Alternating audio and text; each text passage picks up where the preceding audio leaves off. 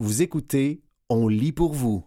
Les libraires d'Alpha craquent pour six suggestions de lecture des libraires indépendants parues le 21 novembre 2023 dans la revue Les Libraires.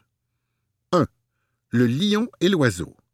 Marianne Dubuc, album, 76 pages, 24,95 Cet album, doux et sensible, met en scène un face-à-face inusité.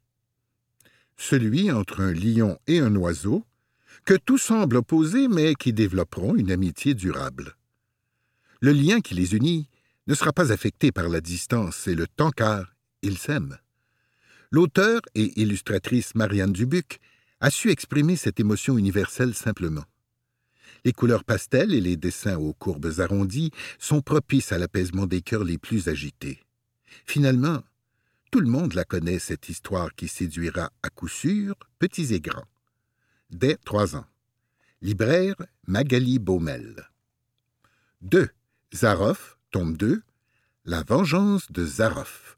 Sylvain Runberg et François Miville Deschênes, Le Lombard, 92 pages, 31,95 La vengeance de Zaroff, deuxième tome de la série, nous plonge dans un pan sombre de l'histoire de l'humanité, la Deuxième Guerre mondiale.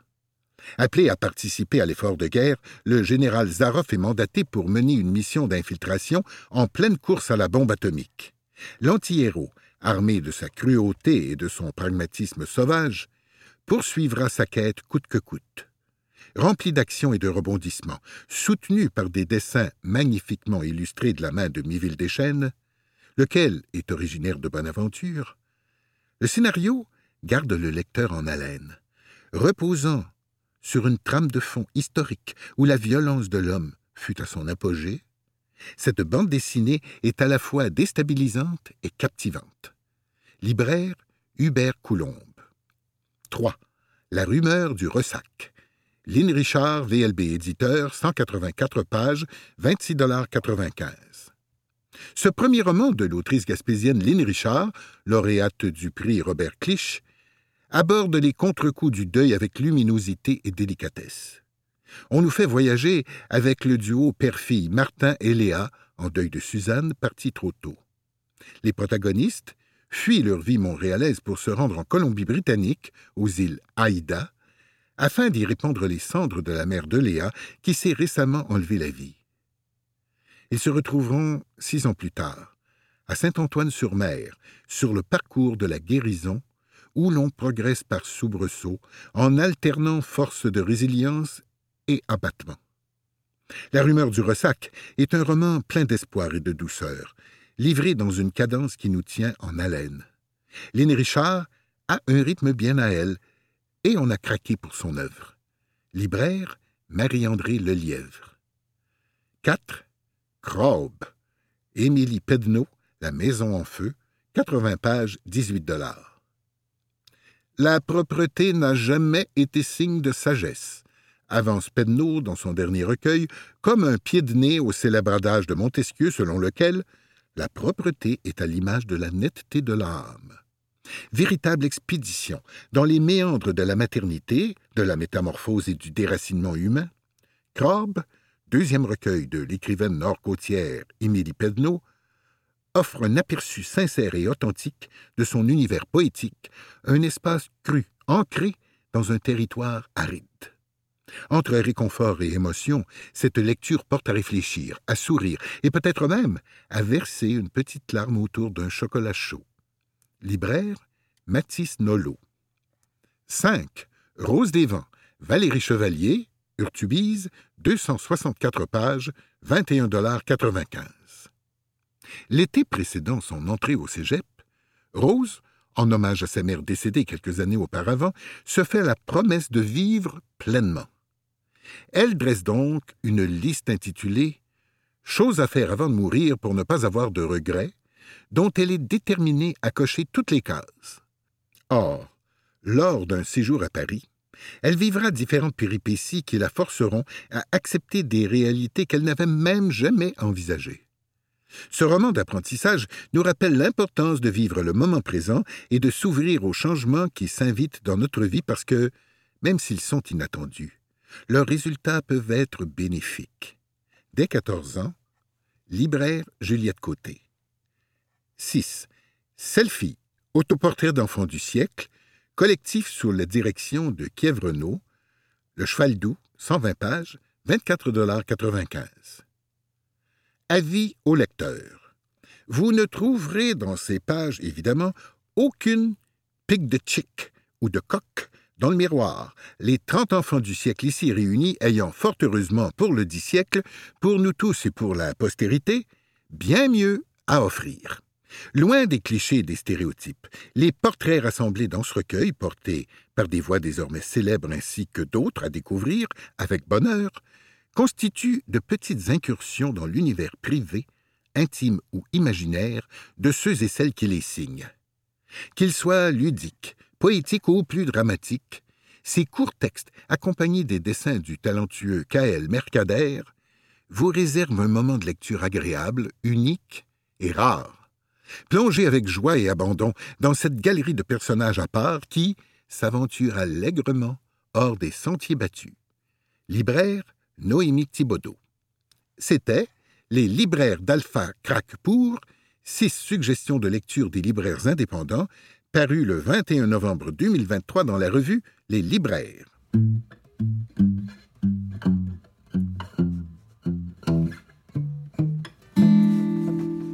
Grégory Charles, L'infini à portée de livre. Un texte d'Isabelle Beaulieu, paru le 21 novembre 2023 dans la revue Les Libraires. Artiste accompli, Grégory Charles, ou l'homme prodige, n'a de cesse de nous impressionner par son génie musical et ses talents de pédagogue qu'il a l'occasion de mettre en œuvre à l'Académie Grégory sa propre école virtuelle de musique. Homme d'affaires donc, mais aussi animateur, producteur, conférencier, bref, un homme de parole et de cœur. Il y a dix ans, il publiait un premier livre, N'oublie jamais, dans lequel il relatait l'importance du rôle que sa mère a joué dans sa vie. Cette saison paraît un homme comme lui, édition La Presse, qu'il consacre cette fois-ci à l'être d'envergure que fut son père. Pour l'occasion, nous lui avons demandé de se mettre dans la peau d'un libraire et d'y aller de ses suggestions de lecture, ce qu'il n'a évidemment pu faire qu'avec un enthousiasme contagieux. On suppose aisément qu'enfant, Grégory Charles devait se captiver pour mille et une choses et dévorer des bibliothèques entières, mais il n'en est rien. Sa mère a plutôt dû insister à plusieurs reprises pour qu'il daigne se poser vers la fin du primaire et s'asseoir avec un livre en main. Elle a réussi à l'intéresser grâce à une série de petits documentaires sur les personnages célèbres de la Renaissance, ce qui n'a pas manqué de satisfaire l'irrassasiable curiosité pour l'histoire dont était animé le garçon. Depuis ce jour, il n'est plus à convaincre et a toujours un livre à proximité. Sachant que notre invité ne fait rien comme tout le monde, nous serons plus ou moins surpris d'apprendre qu'il a lu le cycle de fondation d'Isaac Asimov en arrachant chaque page qu'il venait de lire. En ne s'octroyant pas la possibilité de revenir en arrière, il s'assurait ainsi d'être véritablement concentré sur les détails de sa lecture. C'est pourquoi on retrouve dans la bibliothèque de Grégory Charles des livres dont il ne reste plus que la jaquette. D'un autre côté, il possède mains exemplaires de certains titres qu'il a beaucoup aimés, question d'en offrir quand la situation se présente. J'ai des tonnes d'exemplaires du Quatuor d'Alexandrie, Laurence Durel, de La mort de Virgile, Hermann Broch, et de La mélodie secrète de Trin Quan Tuan. Et je dois avoir tous les livres de Christian Bobin en multiples versions. Son premier Bobin, la plus que vive, il se rappelle l'avoir lu jeune adulte pendant un voyage en avion et avoir pleuré toutes les larmes de son corps. À la mi-vingtaine, il s'entiche de Victor Hugo en lisant La légende des siècles, pour ensuite s'absorber dans le reste de sa production. Il y a chez moi un souci d'anthologie. Je suis un lecteur boulimique, je consomme, je mets en ordre, j'absorbe de l'info et elle reste, explique-t-il. Et il faut dire que mes parents, qui étaient de simples gens, étaient aussi d'avides lecteurs. Sa mère traversait immuablement tous les journaux et magazines d'information, et son père vouait une grande admiration à Shakespeare, prenant un grand plaisir à en réciter par cœur des vers entiers. À quinze ans, Grégory Charles découvre également son grand écrivain par le biais de Dostoïevski et de ses frères Karamazov. Les questionnements soulevés par cette œuvre sur la nature paradoxale de l'humain, épris de liberté, mais éprouvant à la fois une terrible fascination pour toute forme de fatalité, le marquent profondément. Esprit insatiable. Grégory Charles déplore que le système d'éducation actuel soit principalement axé sur les compétences plutôt que sur les connaissances, jugées inutiles. La connaissance est à la base de tout. Pour améliorer tes compétences, ça te prend des connaissances. Le bonheur vient d'en connaître assez pour être en mesure d'apprécier, soutient-il. Ma mère disait toujours que le bonheur, c'est l'accord parfait.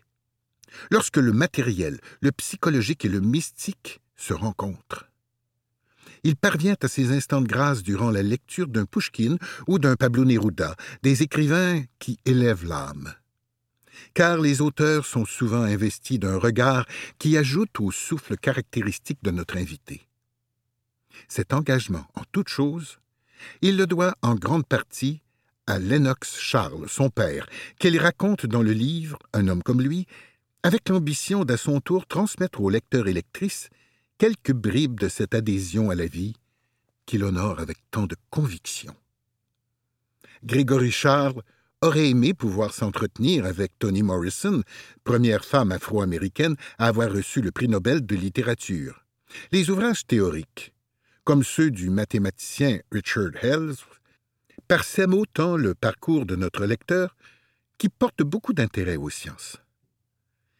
Je ne suis pas sûr qu'il y ait des limites à notre cerveau. Et il n'y a certainement pas de limite aux choses qui nous passionnent, déclare l'artiste qui n'a besoin que de trois heures de sommeil par nuit. Je suis une bibite de savoir. Je suis comme une moufette en fin de compte. S'il y a une poubelle ouverte, je vais mettre le nez dedans parce que je vais peut-être ramasser un bout de connaissance qui va me permettre de make sense of the world.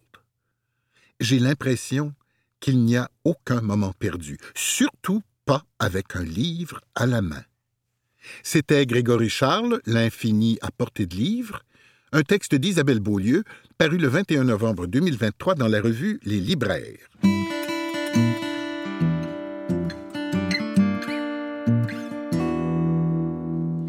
Les libraires craquent, littérature québécoise. Douze suggestions de lecture des libraires indépendants parues le 23 octobre 2023 dans la revue Les Libraires. 1. Les ombres familières. Vincent Brault, Héliotrope. 264 pages, 25,95 Sans prétention et avec un souci évident pour la qualité orale de ces témoignages, les ombres familières est l'aboutissement de plusieurs années de récolte spontanée d'histoires paranormales. Vincent Brault s'intéresse non pas à la véracité des récits qu'il partage, mais plutôt à ce qu'il révèle sur les mœurs et les croyances de la population québécoise. Ayant lui-même voyagé de par le monde entier dans le but de trouver une inspiration pour ses romans de fiction, l'auteur n'a pu que constater la corrélation entre la culture de chaque pays et le type d'histoire inexpliquée y étant le plus relayé. Un régal assuré pour les lecteurs avides de frissons et des aléas de la condition humaine. Marie-Lie Martin, Librairie Pantoute, Québec. 2. La pesée du cœur. Catherine Harton, Marchand de feuilles, 304 pages, 29,95 C'est avec un style poétique que l'auteur nous raconte le cheminement d'Alice et de Marianne, qui tentent de traverser le deuil de leur sœur Nathalie. Alice possède l'art comme refuge et trouve quelques mots pour nommer sa douleur dans le journal intime d'une ancienne locataire de son atelier. Marianne, elle, grignote du réconfort dans le récit des gens anxieux du groupe qu'elle anime et reprend les recherches de Nathalie là où elle les a laissés afin de marcher dans ses traces, de savoir et de comprendre ce qui l'habitait avant son tragique accident. Toutes les deux ont un processus créatif qui s'entrecroise et elles doivent réapprendre à regarder la beauté pour rayonner à nouveau. L'art est au centre de ce roman comme une prescription pour guérir l'âme. Isabelle Rivet, Librairie Lulu, Mascouche. 3. La chienne de Pavlov, Cato Fortin, XYZ, 132 pages, 21,95 Quand notre protagoniste aperçoit sur feu sa grand-mère un étrange tatouage, elle croit avoir la berlue. Mais elles sont bien là, ces quatre lettres au-dessus d'une fille dodue portant un chapeau pointu, ce court mot offrant la possibilité d'une facette cachée de la vie de Thérèse. Slut, S-L-U-T. C'est ainsi que débute la quête de la narratrice, qui en apprendra à la fois sur elle-même, sur la dernière décennie de la vie de sa bien-aimée grand-mère, et au sujet d'extraordinaires femmes qu'elle côtoie tout au long du récit. On aborde dans ce roman de deuil la reconstruction de soi, notre rapport au corps et même la sexualité des personnes âgées, trop souvent négligées. On y parle aussi de maternité, de violence conjugale et de désirs incompris. Un livre féministe à mettre entre toutes les mains. Émilie Carpentier, Librairie La Maison des Feuilles, Montréal. 4. Chaque blessure est une promesse. Simon Brousseau, Héliotrope, 210 pages, 24,95 Les pages de Chaque blessure est une promesse racontent la maladie et la fin de vie du père du narrateur, ici l'auteur Simon Brousseau lui-même, tout en dépeignant avec simplicité et sensibilité l'impact que la mort d'un parent peut avoir sur la vie de son enfant, surtout lorsque celui-ci endosse le rôle de père à son tour. Les fragments, parfois composés de seulement quelques lignes, sont teintés d'une douce lumière qui éclaire une brillante intertextualité, ramenant Brousseau à l'essentiel, raconter la vie, la mort, le deuil, ainsi que les souvenirs, jamais assez nombreux. Le tout sans artifice, dans une langue qui est celle d'un auteur expérimenté. Un roman bien ancré dans le réel, un vibrant hommage à tous les parents de ce monde. Philippe Gingras, Librairie Carcajou, Rosemère. 5. La blague du siècle. Jean-Christophe Réel. Del Busso éditeur, 256 pages, 25,95 Jean-Christophe Réel nous revient avec une prose beaucoup moins métaphorique, mais tout aussi poignante que dans son premier roman chez Delbusso éditeur. Peut-être est-ce la recherche du personnage principal pour le parfait punch humoristique, ou bien parce que la poésie se fait moins présente dans un appartement partagé avec un père ayant le cancer en phase terminale et un frère schizophrène, mais la prose devient plus précise, les phrases plus courtes et les chapitres dépassent rarement cinq pages. Ceux et celles qui ont aimé ce qu'on respire sur Tatooine pour ces scènes poignantes mêlées d'un humour caustique y trouveront leur compte. Anthony Lacroix, Librairie Boutique Vénus, Rimouski. 6. Galumph, Marie-Hélène Poitras, Alto, 192 pages, 24,95 Marie-Hélène Poitras est de ces autrices qui n'écrivent pas assez. La nouvelle étant un genre qu'elle maîtrise tout particulièrement, c'est avec grand plaisir qu'on la voit y revenir dans Galumph. Après avoir tissé une tapisserie de personnages qu'on lui reconnaît, un cheval fougueux, une petite fille et son trop grand chien, un accro à la porno, des amoureux qui s'écorchent dans les bas-fonds de Montréal, elle termine ce recueil avec son texte le plus personnel en date. Quittant la fiction pour la confidence, elle nous y parle du rapport indissociable chez elle entre bête et écriture, car Tous les grands animaux nous rappellent notre appartenance au territoire. Ils hurlent en silence la grande beauté du monde et sa sauvagerie. Andréane Pierre, librairie La Maison de l'Éducation, Montréal. Vous écoutez Les libraires craquent, littérature québécoise. Douze suggestions de lecture des libraires indépendants parues le 23 octobre 2023 dans la revue Les libraires. 7. Orange, l'unique lumière. Jonathan Gaudet, Le Méac, 288 pages, 29,95 Vous êtes-vous déjà demandé, lorsque vous voyez une toile représentant une personne dans un musée, qui était le modèle qui a inspiré le peintre? Quelle vie elle a eue? Dans Orange, l'unique lumière, c'est la quête à Vienne de qui était Wally Neusil, le modèle, la muse et l'amante, jeune femme aux cheveux de feu et aux pénétrants yeux bleus qui a inspiré le tableau du même nom peint par le peintre autrichien Egon en 1912. En parallèle au fil de ces rigoureuses recherches, le narrateur captivé dévoile des pans de la vie de Wally, ainsi que la saga du vol du tableau par les nazis durant la Deuxième Guerre mondiale, qui appartenait à la marchande d'art Léa Bondi. Récit captivant et d'une grande sensibilité. Michel Roy, Librairie Le Furteur, Saint-Lambert. 8. Ça aurait pu être un film.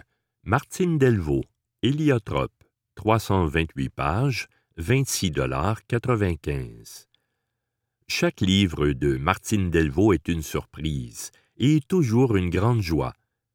Ici, tout commence par une rencontre avec un producteur qui l'invite à écrire un scénario de film sur la liaison amoureuse entre John Mitchell et Jean-Paul Riopel. Un autre nom y est mentionné lors de l'échange, celui de la peintre Hollis Jeffcoat, dont le parcours est lié au couple célèbre. L'autrice aura alors un véritable coup de foudre pour ce personnage de l'ombre dont l'histoire s'est chargée de faire presque complètement disparaître. C'est donc le récit d'un film qui ne s'est pas fait, d'une obsession, d'une réhabilitation, d'un grand amour et d'une réflexion sur les femmes tombées dans l'oubli ou cantonnées aux rôles secondaires. Delvaux est une enquêtrice passionnée et passionnante qui remettent en question de manière sensible les façons de raconter des histoires et qui peut ainsi raconter la sienne. Isabelle Dion, librairie Anne Norac, Wendake. 9. Confluence. François-Alexandre Bourbeau, Stanquet, 200 pages, 27,95 J'ai été ravi ému et littéralement transporté par l'écriture habile et inventive de l'auteur et collègue François-Alexandre Bourbeau qui nous entraîne dans un labyrinthe d'histoires bouleversantes et déjantées qui s'enchevêtrent et se font écho. De l'une à l'autre, un fil se déroule lentement, permettant ultimement au lecteur conquis de remonter à la surface, le temps de reprendre son souffle pour s'y replonger aussitôt la dernière page tournée, afin de s'assurer que rien ne lui a échappé. Car attention, rien n'a été laissé au hasard ici, et le lecteur attentif prendra plaisir à suivre le fil subtil et poétique qui relie chacune des histoires entre elles. Un premier roman épique et passionné. Mélanie Langlois, Librairie Libère, New-Richmond. 10. Le retour de Loi Blanche. Mélissa Perron. Urtubise. 256 pages, 24,95 J'attendais ce livre avec beaucoup d'impatience parce que j'adore les histoires de Mélissa Perron, tant leur contenu que la manière qu'elle a de nous les livrer. Avec le retour de Loi Blanche, on sort de l'univers de ses précédents romans. Bon, on y retrouve quand même un petit clin d'œil que j'ai trouvé plus que parfait, mais pour le reste, on est complètement ailleurs. Dès le premier chapitre, on est vraiment captivé par le parcours de Will. Le fait que le cadre de l'histoire soit une expérience de mort imminente laisse toute la place à l'auteur pour que celle-ci soit des plus originales, et elle n'a en rien raté cette occasion. Le parcours que traverse Will nous amène à réfléchir sur beaucoup de choses. Rien ne m'a déçu dans ce roman. Gabriel Simard, Librairie Les Bouquinistes, Chicoutimi. 11. Raviver les volcans Véronique Talbot, Urtibise, 240 pages, 24,95 Il y a plusieurs raisons d'aimer Raviver les volcans, le premier roman de Véronique Talbot. D'abord, c'est une façon vraiment abordable de se payer un voyage et d'être dépaysé, seulement en tournant les pages. Les descriptions des paysages et autres attractions visitées font rêver. Ça me semble une bonne raison de se plonger dans cette lecture pour se réchauffer durant les mois d'hiver qui se pointent. Ensuite, poursuivre l'évolution des deux personnages, qui ont un passé avec lequel ils doivent faire la paix, qui doivent apprendre à se redécouvrir, autant personnellement qu'ensemble. C'est une belle histoire qui parle d'amour, d'amitié, de pardon et qui, tout en nous divertissant, nous amène à nous poser des questions sur nous-mêmes. Gabriel Simard, Librairie Les Bouquinistes, Chicoutimi. 12. La version qui n'intéresse personne. Emmanuel Pierrot, Le Cartanier, 240 pages, 31,95 Il y avait longtemps que je n'étais pas sorti aussi choqué d'un livre. Si j'ai pris quelque temps pour lire les premières pages, pour finir d'autres lectures et amorcer mes vacances, les trois quarts du reste du livre ont été lus en une seule et unique journée. Je ne pouvais plus arrêter, même si, de plus en plus, le malaise et l'incompréhension de ce qui arrivait, s'installait et m'ébranlait allaient en croissant. On y suit Sacha et son meilleur ami en périple dans le nord du Yukon, où on les y retrouve en état qui frôle quasiment l'itinérance par moments. Si au départ l'endroit est ce qui se rapproche d'un petit coin de paradis pour Sacha, peu à peu elle se rend compte qu'un énorme étau se referme lentement sur elle. Fort, fort, fort, c'est le livre à lire cette année. Shannon Desbiens, Librairie Les Bouquinistes, Chicoutimi. C'était Les libraires craques, littérature québécoise. 12 suggestions de lecture des libraires indépendants parues le 23 octobre 2023 dans la revue Les libraires.